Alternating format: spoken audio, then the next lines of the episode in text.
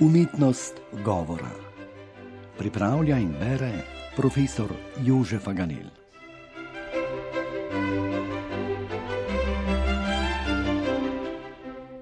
Dober dan. Upam, da vas zadnjič nisem preveč zemiril zaradi svojega odklonilnega stališča do retoričnih tekmovanj. Morda ste dobili vtis, da sem celo nasprotnik športa. Uganili ste, nič več se ne navdušujem, da se je šport skomercializiral, celo olimpijski, in da športniki vse prevečkrat postanejo bolniki, namesto da bi športno delovanje krepilo telo v smislu zdrav duh v zdravem telesu. Nekakšno umestno mesto med razgovori in samogovori pa ima dialoška zvrst okrogla miza. Gre za zelo popularno obliko, zlasti na radiju in televiziji. Pogosto pa se danes odvija neposredno pred navzočim občinstvom v dvorani.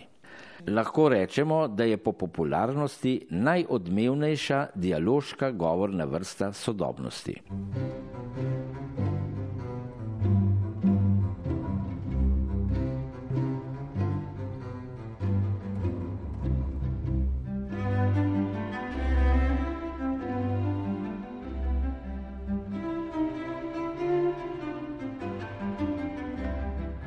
Osnovno pravilo je, da okrogla miza ni namenjena razčiščevanju stališč, ampak izobraževanju širše javnosti o nekem zelo pomembnem vprašanju, v katerem se bodo morali ljudje odločati, bodi si v osebnem, v poklicnem življenju, bodi si kot voljivci.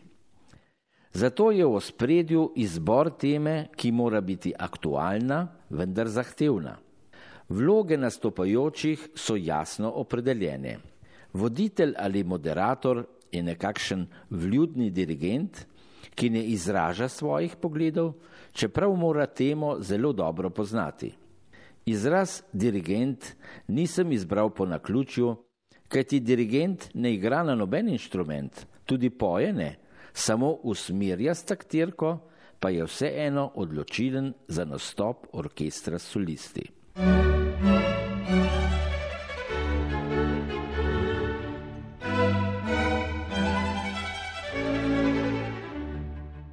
Prva naloga moderatorja je, da se dobro seznani s temo, jo, kako rečemo, dobro naštudira. Druga naloga, ki sledi prvi, je, da izbere prave sogovornike, od katerih vsak pokriva enega od vidikov teme. Pri tem mora preveriti, da morda vabljeni sogovorniki nimajo nasprotujočih si stališč. Taki niso primerni za okroglo mizo, ampak za debato. Sledi uvodni del, v katerem moderator predstavi temo, kar sme trajati največ eno do dve minuti. Na to pa sogovornike, ki jim pravimo gostje, predstavi z imenom in strokovnostjo. Spet zelo na kratko. V srednjem delu se razvije pogovor, ki mora biti razgiban. Nikakor ne smejo sodelujoči odpredavati o svojem vidiku, ampak se odzivati s podbudam moderatorja. Ta mora paziti, da tudi prostorsko razgibano sprašuje. To je ne da obdeluje sogovornike v smeri urinega kazalca ali obratno, ampak nepredvedljivo za poslušalca. To lahko napravi tako, da glede na vrstni red vprašanj pomeša sedežni red sogovornikov. Če je dovolj spreten, ga ne sme zmesti tudi spontani poseg gosta v pogovor.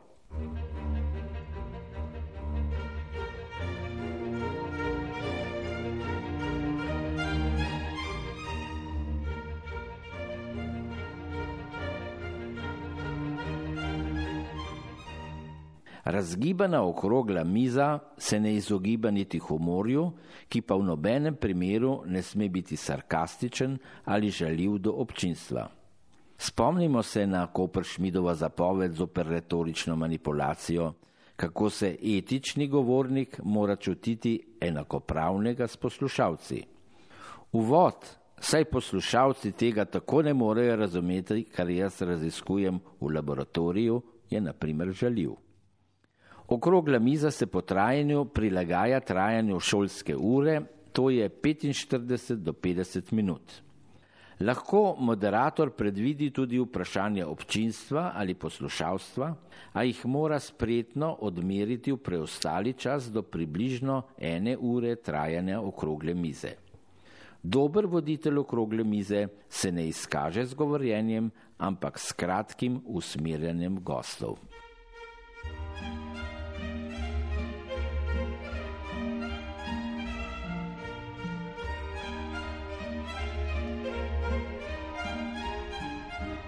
V času političnih kampanj pa se pojavlja govorna vrsta soočen, ki zna biti teoretično zelo sporna. Najprej zato, ker na zunaj poteka kot okrogla miza z enakopravnimi sogovorniki, v bistvu pa gre za debato, kdo bo z besedami prepričal poslušalca, da je pameten, zauzet in učinkovit, zaradi česar ga bodo ti volili. Iz mojih besed ste razbrali problem, da je treba tudi za soočenje temo omejiti na nek vseh se tikajoči problem, naprimer na pravice zdravstvenega zavarovanja. Voditelj se pogosto znajde v vlogi biriča, ki jemlje vnaprej odmereno besedo, ki kara, če se ne držijo pravil. Zato je za predstavitev stališč priročnejši intervju kot okrogla miza v obliki soočenja.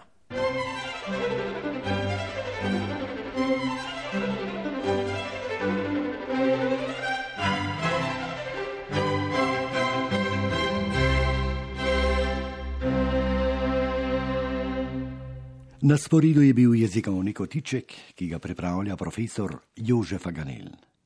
Uredništvo Lucija Tavčar.